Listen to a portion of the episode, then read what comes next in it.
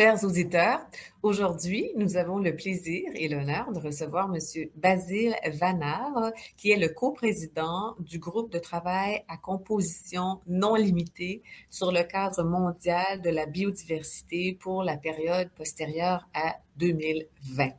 Donc, euh, vous n'êtes pas sans savoir que la conférence des partis, la 15e conférence des partis, que l'on surnomme la COP 15, se tiendra à Montréal au mois de décembre et le Canada sera le, pays qui co-présidera cette COP 15 avec la Chine, puisque la Chine n'a pas pu, n'a pas pu, pardon, recevoir, euh, être l'hôte de cette COP en raison de ces problèmes de pandémie.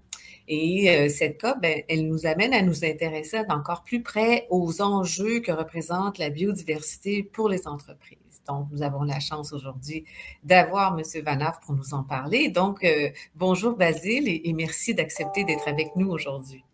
Bonjour Hélène, c'est un grand plaisir d'avoir l'opportunité d'échanger avec vous et de partager toute cette information. Merci. Donc, pourriez-vous, en, débutant, nous expliquer ce qu'est la, Convention cadre des, Nations Unies sur la biodiversité? Qu'est-ce que la conférence des parties, la COP? Et qu'est-ce que la plateforme intergouvernementale scientifique et politique sur la biodiversité et les systèmes éco, ou je dirais les services écosystémiques? Alors, trois éléments euh, intimement reliés. Euh, premièrement, la Convention sur la biodiversité il faut revenir en arrière à la conférence de, Rio, euh, où on a créé euh, trois conventions cadres qui, qui, euh, donnent des objectifs pour l'action multilatérale des gouvernements. Il y en a une qui est très bien connue, c'est la Convention cadre sur les changements climatiques, donc, dont on entend parler régulièrement. la deuxième, c'est la Convention sur la biodiversité, qui est également une convention importante. Et la troisième, la Convention sur la désertification, qui est moins un enjeu au Canada, mais auquel euh, le Canada fait, fait, partie. Deuxième partie de votre question, qu'est-ce que c'est qu'une COP? Euh, C'est la conférence des, partis, la conférence des États signataires de ces conventions-là. C'est l'organe suprême de décision. C'est là que les décisions se prennent et ce n'est que là que les décisions peuvent se prendre. Alors, chacune de ces conventions a des rythmes différents. Euh, du côté climat, ils se réunissent tous les ans. Pour nous, c'est tous les deux ans. Il y a d'autres conventions, c'est tous les trois ans.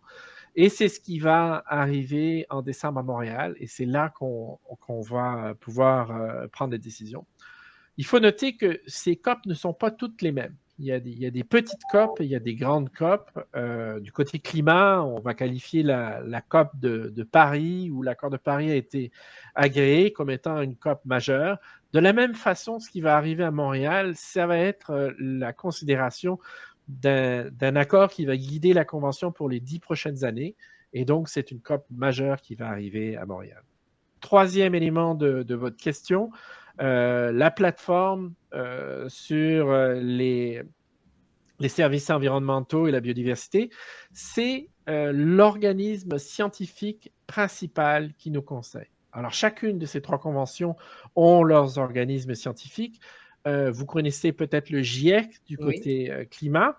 Euh, de la même façon, l'IPES de notre côté est le regroupement euh, des, scientifiques et c'est eux qui ont fait l'analyse qui, qui, est à la base de notre action. Donc, ce qu'on va faire quand on fait notre négociation, c'est de répondre aux problèmes qu'ils ont identifiés. Ils ont identifié cinq causes euh, de, base ou cinq causes majeures de perte de biodiversité. Et nous, ce qu'on fait, c'est d'essayer de, rencontrer ces défis. Merci donc pour cette clarification de ces, trois outils de départ, si on peut dire, dont un qui est décisionnel. Il y a des cibles hein, dans l'intérieur de ces conventions car et donc des objectifs aussi. Est-ce que vous pouvez nous parler des objectifs d'Aichi qui sont arrivés à échéance en 2020? En, en quoi exactement ils consistent? Puis est-ce qu'ils ont été atteints au Canada puis à travers le monde? Alors, euh, avant de, rentrer dans la description des, des, euh, objectifs d'Aichi, je vais préciser que la Convention sur la biodiversité marche avec des cycles de 10 ans mhm. dans lesquels on établit des, objectifs et on voit si on arrive à faire avancer les choses. Euh, ce qu'on appelle communément les cibles d'Aichi, c'est le, cadre qui a été en place de 2010 à 2020 et qui a pris le nom de la province dans laquelle la ville de Nagoya est, située, au Japon, où était la conférence des partis à ce moment-là.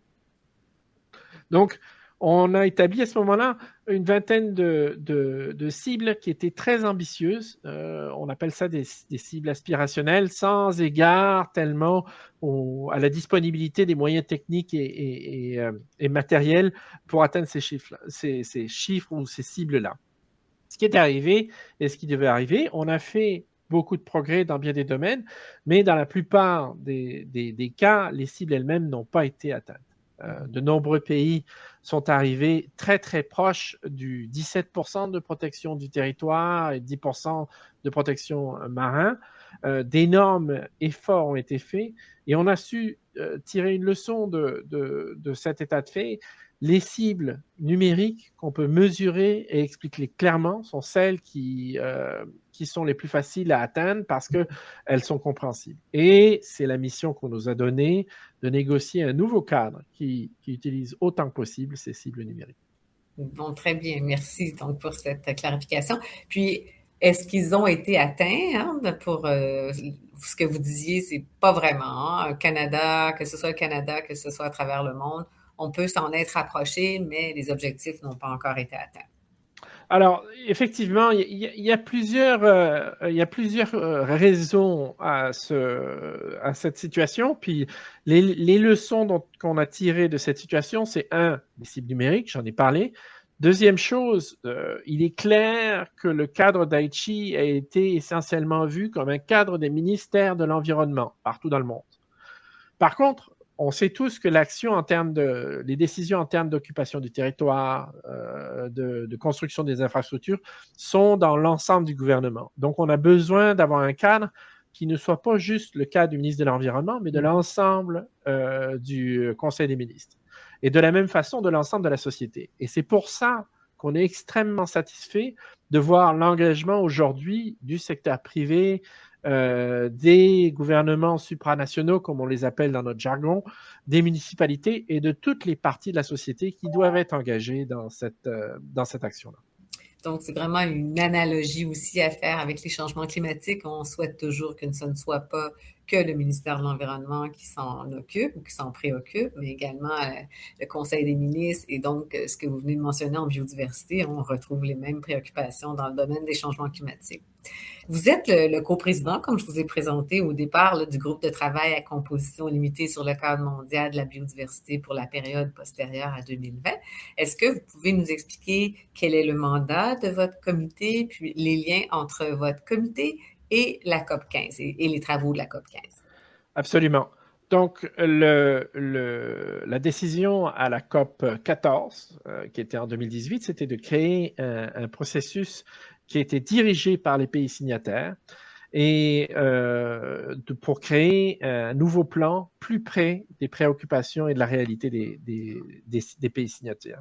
Donc, on a créé un, un organisme subsidiaire euh, temporaire dédié à la négociation et c'est ce comité que je co-préside avec mon collègue Francis Orgual de l'Ouganda. Notre mandat, c'est de préparer un texte qui sera euh, soumis à la COP et c'est la COP en fin de compte qui euh, prendra la décision ultime. Euh, ce qu'on peut faire, nous, dans le cadre de notre négociation, c'est qu'on a fait déjà pas mal de travail en termes de structurer le document, de le préparer, etc. On va continuer à, peaufiner et à raffiner ce document. Et en bout de compte, quand on arrivera probablement vers le, milieu de la COP, euh, il restera certains éléments numériques en termes de, hauteur des ambitions et de hauteur et de, des montants de ressources qui seront alloués. Et ça, c'est des négociations qui euh, seront euh, menés par les ministres quand ils seront ensemble à Montréal. Très bien. Donc, votre groupe, comme vous venez de le mentionner, a publié des versions hein, préliminaires du cadre mondial de biodiversité pour la période post-2020. Puis, quelles sont ses principales composantes, si c'est possible d'en parler, si ce n'est pas sous embargo? Puis, quelles sont celles qui devraient le plus intéresser les entreprises? Alors, c'est une des caractéristiques des négociations CBD, c'est que c'est des négociations ouvertes. Donc, toutes les, ébauches sont disponibles. Vous avez pu les voir depuis le, début 2020 euh, jusqu'à aujourd'hui. La dernière en date est une version annotée de l'ébauche qui a été publiée la semaine dernière. Euh, c'est peut-être celle qui est le plus facile à lire, alors c'est peut-être vers celle-là que vous devriez vous tourner. En termes de structure et d'éléments, euh, donc euh, évidemment, on a des parties préambulaires et des, parties de texte à la fin, mais le, milieu est le cœur de la discussion. Et à l'intérieur de ce, cœur de discussion, il y a plusieurs éléments. Un premier élément, c'est euh, on, on, suggère la création d'objectifs qui sont une façon d'évaluer de quelle manière on est en train de changer les choses. Qu'est-ce qui va nous, dire en 2030 qu'on a fait une différence mm-hmm. en termes de résultats?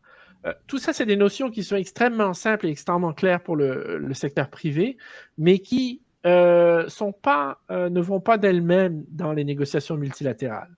Donc, on a cette notion-là d'avoir un cadre qui va nous permettre de voir si on a fait une différence. Comment on va faire cette différence? C'est avec 20 cibles d'action, des actions que les gouvernements, une vingtaine, 22, je pense, mhm. euh, on va prendre. Et c'est à l'intérieur de ces cibles-là qu'il y a des cibles qui sont particulièrement intéressantes pour le, des acteurs économiques. On va certainement parler de la cible 15 dans quelques minutes, mais au-delà de ça, euh, il est important de regarder l'ensemble des cibles. Euh, qu'est-ce que ça veut dire en termes d'occupation du territoire? Qu'est-ce que ça veut dire en termes de moyens de production? En particulier euh, les organismes qui sont euh, impliqués dans la production agroalimentaire, la distribution, sont des, gens qui ont un intérêt tout à fait réel et direct dans, de nombreuses cibles. Donc, il y en a certaines qui sont clairement euh, plus près du monde des affaires, mais, je pense qu'il faut regarder l'ensemble du, cadre. Donc, dans l'un de ces objectifs, c'est de mettre fin puis de renverser hein, la, perte de la biodiversité d'ici 2030. Est-ce que vous pensez que c'est possible d'y arriver en seulement cette année? C'est extrêmement euh, difficile. Euh, de nombreux pays ont la position que c'est un élément extrêmement important la négociation. Euh, d'autres pensent qu'il n'est pas réaliste de, renverser aussi vite. moi, ce que je peux vous dire, c'est que tout ça est une question de définition des termes. Euh, ce qui est important pour moi, c'est d'avoir la bonne définition des termes et les moyens de, mesurer les progrès. Euh, qu'on s'attarde à un slogan qui, euh, qui permette d'élever les ambitions et d'engager les gens, c'est peut-être une bonne chose. Les gens de communication vont nous aider avec ça. Mais ce qui, ce qui compte, c'est d'établir clairement qu'est-ce que ça veut dire dans la pratique arrêter la perte de la diversité ou renverser la perte de la biodiversité. C'est sûr que les processus en biodiversité sont longs. Euh, n'importe laquelle de vos entreprises qui s'est penchée sur les stratégies de recouvrement d'espèces savent que ça prend 7 ans, 10 ans, 15 ans, 20 ans. C'est des processus à long terme. Mais quand même, ça permet euh, progressivement, quand vous dites d'avoir des, résultats concrets, des cibles concrètes, mais ça parle davantage aux, entreprises, en effet. Si on pensait maintenant où on, à la cible 15. On passe à la cible 15 pour que vous nous en parliez sur, euh, c'est le cadre de la biodiversité, c'est la question de la divulgation des impacts et dépendances des entreprises envers la nature. Donc, est-ce que c'est possible de nous parler de, l'historique de cette proposition, puis comment les entreprises peuvent évaluer et divulguer leurs impacts et dépendances hein, envers la nature, puis en quoi une telle divulgation est-elle utile? Alors, cette, euh, cette 15 a été euh, le, le, sujet ou le, le, sujet de discussion depuis le début. Et on, a commencé par avoir une cible globale sur ce qu'on appelle en anglais le, mainstreaming. Je n'ai pas encore trouvé de, traduction euh, satisfaisante en français. Puis on, on l'a coupé en trois morceaux. Un morceau pour l'action des gouvernements, euh, donc, les, comptes publics, comment j'espère qu'on pourra parler d'évaluation de, de, la nature en tant qu'actif. Mm-hmm. Mais la, cible 15, c'est la deuxième qui est sur le, rôle des, entreprises et la cible 16 est sur le rôle des particuliers. Donc, regardez la 15 sans, sans regarder la, la, 14 et la, 16, ça, c'est un, un, petit peu problématique. Euh, l'évolution s'est faite assez naturellement au travers des, euh, différentes ébauches. En, particulier, il y a un nombre d'associations, d'acteurs économiques qui a été impliqués depuis le début au niveau international euh, dans cette rédaction.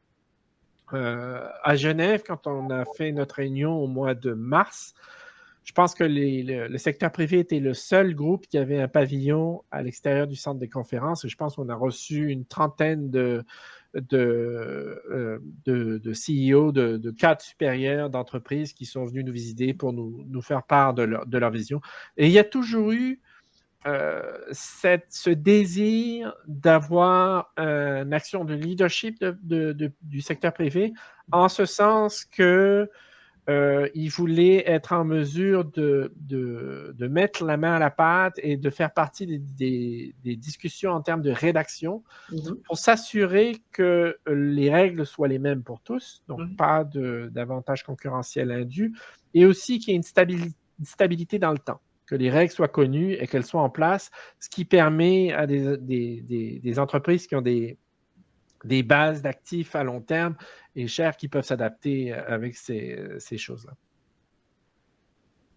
Très bien. Donc, on a vu que les entreprises doivent euh, évaluer leurs impacts hein, et leurs dépendances. Qu'est-ce que c'est une telle divulgation? Peut-être expliquer c'est quoi la divulgation, mais aussi ce qui est intéressant parce que, comme vous le savez, les travaux du, euh, du euh, groupe de travail sur la divulgation du changement climatique et ceux de l'International Sustainable Standard Board euh, tendent à essayer de converger vers un seul cadre référentiel. Donc, est-ce qu'il y aura euh, un cadre référentiel pour la nature? C'est ce qu'on nous a annoncé aussi, qu'il y aurait un tel cadre référentiel. En ce moment, il existe pour les changements climatiques, mais on comprend qu'il y en a un qui est en élaboration pour euh, les travaux, euh, les, travaux, pas, pas, les travaux, mais les risques de nos entreprises, de leurs activités sur la nature. Donc, quel rôle la COP 15 peut-elle jouer à cet égard? Est-ce qu'on va avancer dans les, travaux euh, du groupe de travail sur la divulgation des risques sur la nature? Alors, clairement, à l'intérieur de, la COP, il y a le, cadre dont on vient de parler avec ses cibles, etc. Mais indépendamment de ça, il y, a, plusieurs autres documents qui sont importants, en particulier des décisions et le libellé des décisions. Et c'est là-dedans qu'on va trouver euh, un appel de la COP à la TNFD de compléter son travail, etc. Et, peut-être, je sais que, je sais que le plan de travail pour rapprocher TNFD du travail de ISSB est en place. On, m'en parlait hier. Et donc, cette convergence-là est en train de, se faire. Et il est tout à fait légitime de penser que la COP voudra encourager ce genre de, de travail-là en faisant une mention dans une décision, dans un document officiel. Pas forcément à l'intérieur du cadre, qui est, quelque chose de, beaucoup plus haut niveau. Donc, pour, le bénéfice des entreprises, il y a un cadre en élaboration, ou en tout cas, il, existe déjà, mais on tend avec euh, cet institut international sur la durabilité, on tend à avoir un seul cadre pour pas que les entreprises soient obligées de faire de la reddition de comptes pour plusieurs cadres, mais il y a un cadre pour euh, la divulgation de risques sur la nature qui est en élaboration. Puis espérons que ce cadre pourra converger avec l'autre cadre sur les changements climatiques. Euh, si on passait à la cible 18 sur euh, la, proposition qui vise à réduire ou mettre fin aux incitations néfastes pour la biodiversité, est-ce que vous pouvez nous expliquer qu'est-ce qu'une incitation néfaste? Alors, la définition du, terme incitation, enfin, euh, il y a beaucoup de discussions sur les limites et comment on va qualifier ça. Ce dont on parle, par exemple, c'est que certains pays qui ont des, euh, des flottes euh, de pêche hauturière importantes on, soutiennent le, le coût des carburants, par exemple. Donc, ces carburants-là sont utilisés en dessous des prix du marché. Euh, ce qui met une pression sur euh, certaines populations halieutiques et euh, fait une distorsion des, forces du marché. Mm-hmm. Donc, si on est en mesure de, diminuer ces incitatifs négatifs, on vient d'enlever une des causes de perte de la biodiversité. Et mm-hmm. c'est ce que la décision de, de l'Organisation mondiale du commerce de cet été, il y a quelques mois, est extrêmement importante pour nous parce que c'est une partie de la, du chemin qu'on doit faire de ce côté-là. Euh, une autre décision similaire, c'est celle qui a été prise à Glasgow à la COP climat sur euh, l'élimination des, incitatifs négatifs du côté du pétrole et euh, du gaz naturel. Mm-hmm. Donc ça, c'est un autre morceau, mais il reste encore un paquet d'incitatifs négatifs sur lesquels la biodiversité, la Convention sur la biodiversité pourra avoir une action.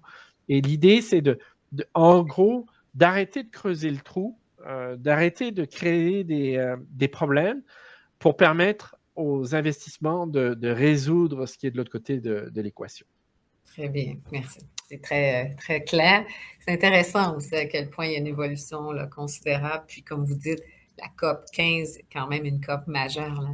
Euh, sur le, justement, sur le déroulement de la COP 15, euh, comment le cadre mondial de la biodiversité s'inscrit euh, dans ce contexte-là de la COP 15? Est-ce qu'il va y avoir, bah, sur tout ce que vous avez mentionné, est-ce qu'il y a autre chose à ajouter par rapport à, ce cadre mondial pour la, euh, période post-20? C'est clair, c'est clair que le, le, le, cadre mondial est un des livrables principaux de la COP, mais ce n'est pas le seul livrable. Euh, il y a d'autres dossiers qui sont à l'ordre du jour. Comment est-ce qu'on va traiter l'information de séquençage numérique des produits de biodiversité, il y a toutes sortes d'autres sujets qui sont là. Alors, euh, c'est clair que pour revenir au, cadre mondial sur la biodiversité, il y a du travail à faire. On n'est pas encore prêt à le soumettre. On a du travail, on a de longues journées, de longues nuits de négociations devant nous. C'est la façon dont on fonctionne. Mm-hmm. Euh, moi, j'ai tout espoir qu'on peut, on peut euh, mettre de l'avant un cadre qui soit réaliste, mm-hmm. donc qui prenne en compte la réalité du développement, euh, c'est tout à fait clair qu'on euh, ne peut pas ignorer qu'on va ajouter un demi-milliard de personnes sur le continent africain dans les dix prochaines années. Ces gens-là euh, vont avoir besoin d'une de, moyens de nourriture, de logement, etc. Donc, il faut être réaliste et tout ça peut se faire. Hein. Ce n'est pas un constat d'échec du tout, ce n'est pas l'un contre l'autre. C'est qu'on va, on va accommoder ce développement-là d'une manière qui va nous permettre de l'assurer à long terme. Euh, oui, ça fait tout un, impact, comme vous dites, sur certains pays comme, l'Afrique. Comment euh, croyez-vous que les décisions qui seront prises à Montréal, dans, le cadre de la COP, pourraient inciter que ce soit le gouvernement canadien, le gouvernement fédéral ou le gouvernement du Québec à adopter de, nouvelles mesures qui visent à renverser le, déclin de la biodiversité?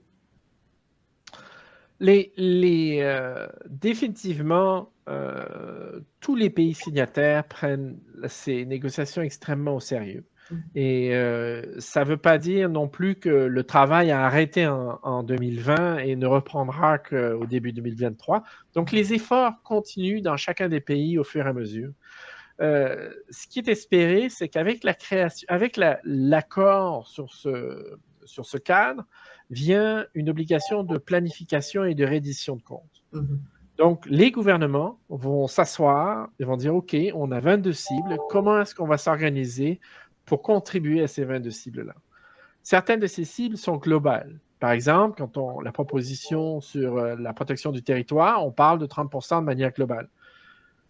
Ben, les, des pays comme les Pays-Bas ou Singapour, c'est impossible pour eux de, rencontrer une cible comme ça. Ils n'ont pas le territoire disponible. Donc, il y a d'autres pays qui vont devoir faire un petit peu plus. Et c'est sûr que euh, les, dix pays les plus grands au monde, une, augmentation marginale au-delà du 30 permet de, rencontrer les besoins de tout le monde. Donc, on va avoir un, besoin de travailler ensemble en termes d'une communauté globale et on connaît ces, ces mécanismes-là. Hein. C'est la même chose qui existe du côté des, changements climatiques. Changements climatiques, en effet. Comment. et donc, oui, allez-y, je vous en prie, je vous ai interrompu, je m'excuse. Et, et, donc, on, il va être extrêmement important que, que les, les, pays euh, mettent en place ces plans-là et les systèmes de gestion. Et, euh, c'est une, des choses ici au Canada, on a pris extrêmement au sérieux cette obligation de reddition de comptes. Et le, Canada, je pense, a été le premier pays à soumettre ces rapports dans le, dans le cadre du précédent exercice. Bon, donc on va suivre les travaux du Canada. Puis, comme on s'intéresse, comme vous le savez, aux entreprises, euh, comment peuvent-elles contribuer aux travaux de la COP 15, puis plus généralement aux, objectifs de la Convention? Alors, il y a, deux grands deux euh, éléments euh, qui, qui, permettent de, de, voir ça. Premièrement, la contribution aux négociations, puis deuxièmement, à la mise en place. Du côté négociation, il y a deux façons de faire également. La première chose, les entreprises doivent faire entendre leur voix mm-hmm. au travers de leurs associations au niveau national. Donc, mm-hmm. rencontrer les délégations canadiennes, euh, et exprimer et, rendre leurs attentes très claires en termes de ce qu'ils veulent et comment ils le veulent. Deuxième chose, participer aux, négociations, internationales. Encore une fois, c'est un processus ouvert. Mm-hmm. Les représentants du secteur euh, économique sont les bienvenus dans les salles de négociation et la parole leur sera donnée s'ils la demandent. Donc, il y a une, façon de faire et euh, les associations internationales ont été très présentes. Le deuxième volet, c'est la mise en place. Et c'est là également qu'on doit mettre en place les systèmes qui permettent de compter euh, et d'additionner les engagements des entreprises. Alors moi, je suis peut-être plus impliqué avec des grandes entreprises comme Walmart, euh, Nestlé, euh, au Canada, McCain, Loblaws, mm-hmm. qui ont des engagements et qui font des choses extrêmement intéressantes qui doivent être comptées d'une manière ou d'une autre dans les, dans les comptes finaux des progrès qui sont faits. Donc, euh, une invitation aux entreprises à participer. Et euh, nous avons demandé notre accréditation pour participer, bien sûr, à la COP 15. Dans, mes dernières questions, ma dernière question dans la série de, questions, là, de plus de contenu, puisque les dernières sont cinq petites questions euh, ludiques que nous posons à chaque invité. Mais est-ce que vous pensez, Basile, que nous devrions attribuer un prix à la nature comme on en attribue un au carbone? Alors, il, y a beaucoup de, discussions euh, à ce sujet-là, et il est clair que la nature est un actif euh, dans la feuille de balance d'un pays. Mm. Euh, c'est un actif qui est productif. On sait ça au Canada depuis les débuts de la fédération, la confédération et bien avant. et c'est un actif qu'on peut, qu'on peut gérer. N'importe quel gestionnaire forestier vous le dira. Euh, c'est, si on investit, il va y avoir un retour sur investissement. Et alors, clairement, euh, il y a une valeur qui est attachée à ça. Il y a des, experts dans le domaine financier qui travaillent sur ces questions-là et, euh, qui peuvent y répondre. Par contre, je sais que pour certaines ONG, c'est très difficile de considérer la nature comme un actif mmh. financier et pécunier. Et dans certaines sociétés, c'est quelque chose qui est inconcevable. Ce que nous, on essaie de faire, c'est de créer un, cadre qui permet à ces différents systèmes de valeurs de coexister. Et clairement, euh, si on attribue un prix à la nature, euh, je pense que le, Canada sera une nation extrêmement riche euh, du côté nature. Oui, on a cette chance hein, de, vivre dans un pays avec des ressources abondantes. Donc, maintenant, nous pouvons passer, si vous êtes d'accord, aux cinq questions ludiques que nous posons à tous nos invités. Et la première, c'est euh, quel est le mot que vous préférez le plus dans le vocabulaire du développement durable? Alors, quand je me suis préparé à, cette question-là, j'ai souri parce qu'une de mes anciennes ministres, c'est une femme, euh, donc je vous ai déjà donné un indice, avait horreur du mot développement durable. Elle ne pouvait pas l'entendre. Euh, moi, je suis tout à fait à l'aise avec ça et cette dame-là a pris sa retraite depuis de nombreuses années, donc tout est correct. Euh, mais moi, ce que j'aime, le mot que j'aime le plus, c'est le mot ambitieux et raisonnable. Ah, c'est beau. Oui, très beau. Parce que ça me dit qu'on veut atteindre cet objectif. C'est aspirationnel. Et on veut le faire. Je suis un ingénieur à la base. Euh, et moi, j'aime bien faire des plans et que les mm. plans soient carrés, qu'on ait les ressources, que, tout soit, que toutes les cases soient bien, bien remplies. Et c'est pour ça que ça me rejoint raisonnable. Bien, merci pour cette, euh, cette façon originale de le voir. Puis, quelle est la personne que vous admirez euh, le plus dans le domaine du développement durable? Il y a tellement de, personnes qui m'ont inspiré depuis le, début de, ma carrière que c'est extrêmement euh, compliqué de, de, faire un choix. c'est clair qu'il y a il y a des gens qui ont marqué euh, mon enfance et, ma jeunesse. Je pense qu'on a tous grandi en regardant les émissions du, commandant Cousteau. Et ça, c'était, c'était une de mes grandes influences euh, qui, euh, qui, je pense que, je vais encore aujourd'hui dans des conférences et on parle encore de, de ce qu'il a fait en termes de, de, de communication et d'engagement des, ah gens. Donc, euh, suis un petit faible de ce côté-là. C'est vrai, et ça reste encore une série extraordinaire quand on a la chance de la revoir. Sur une échelle de 1 à 10, où croyez-vous que le Canada se situe en développement durable? Alors, comme je gère un processus multilatéral, moi, je vais vous répondre sur une base globale et non pas sur une base canadienne. Et je vous dirais que si on regarde euh, la planète, euh, je vais donner à notre planète un, petit 6 sur euh, l'échelle du développement, avec la note, si j'étais un professeur qui écrivait le petit commentaire dans la, carte de, aux parents, je dirais euh, aller à toutes les capacités pour mieux faire. Ah oui, c'est bien, c'est très, très bien. En effet, pour continuer de s'améliorer. Puis, quelle est, selon vous, la plus grande fierté du Canada en développement durable? Peut-être que vous voulez le dire en termes planétaires, si vous préférez. Non, ça, c'est quelque chose qui est relativement. Euh, je pense que ce dont le Canada peut être fier, c'est de, de, ces gens. On a une présence euh, très forte au sein des institutions. Euh, parce qu'il y a au Canada une tradition d'écoute et de, de compréhension des différents systèmes et des différentes cultures. Et je pense que le Canada peut être extrêmement fier de ses négociateurs, de ses fonctionnaires, de ses ONG à tous les niveaux. Qui possèdent tellement bien aussi leur matière et on le voit avec vous aujourd'hui. Puis, notre dernière question ludique, Basile, c'est quelle est la plante l'arbre ou l'animal dans lequel vous souhaiteriez vous réincarner si une telle possibilité existait? C'est très, très clair. C'est un canard colvert. Ah oui? Et est-ce qu'on peut savoir pourquoi? Parce que c'est l'animal qu'on voit dans, nos jardins, dans nos, euh, dans nos espaces verts. C'est un, oiseau très commun. C'est une, une, histoire de conservation et de succès de conservation de, en Amérique du Nord qui est unique, qui est une histoire de, collaboration à tous les niveaux et qui implique euh, les gens ordinaires, les chasseurs et, leurs organisations. Alors, euh, moi, quand je vois ces coupes de col vert dans nos fossés, dans nos rigoles autour de chez moi, c'est un peu, c'est un peu de nous qui est là-dedans. Mmh. Et moi, je, je, je, me, je me vois tout à fait dans un animal bien ordinaire comme ça. C'est très beau, c'est très inspirant. On est chanceux de vous avoir comme invité aujourd'hui. Je vous dis merci. Vous connaissez si bien votre matière, vous la rendez très bien, vous la vulgarisez très bien.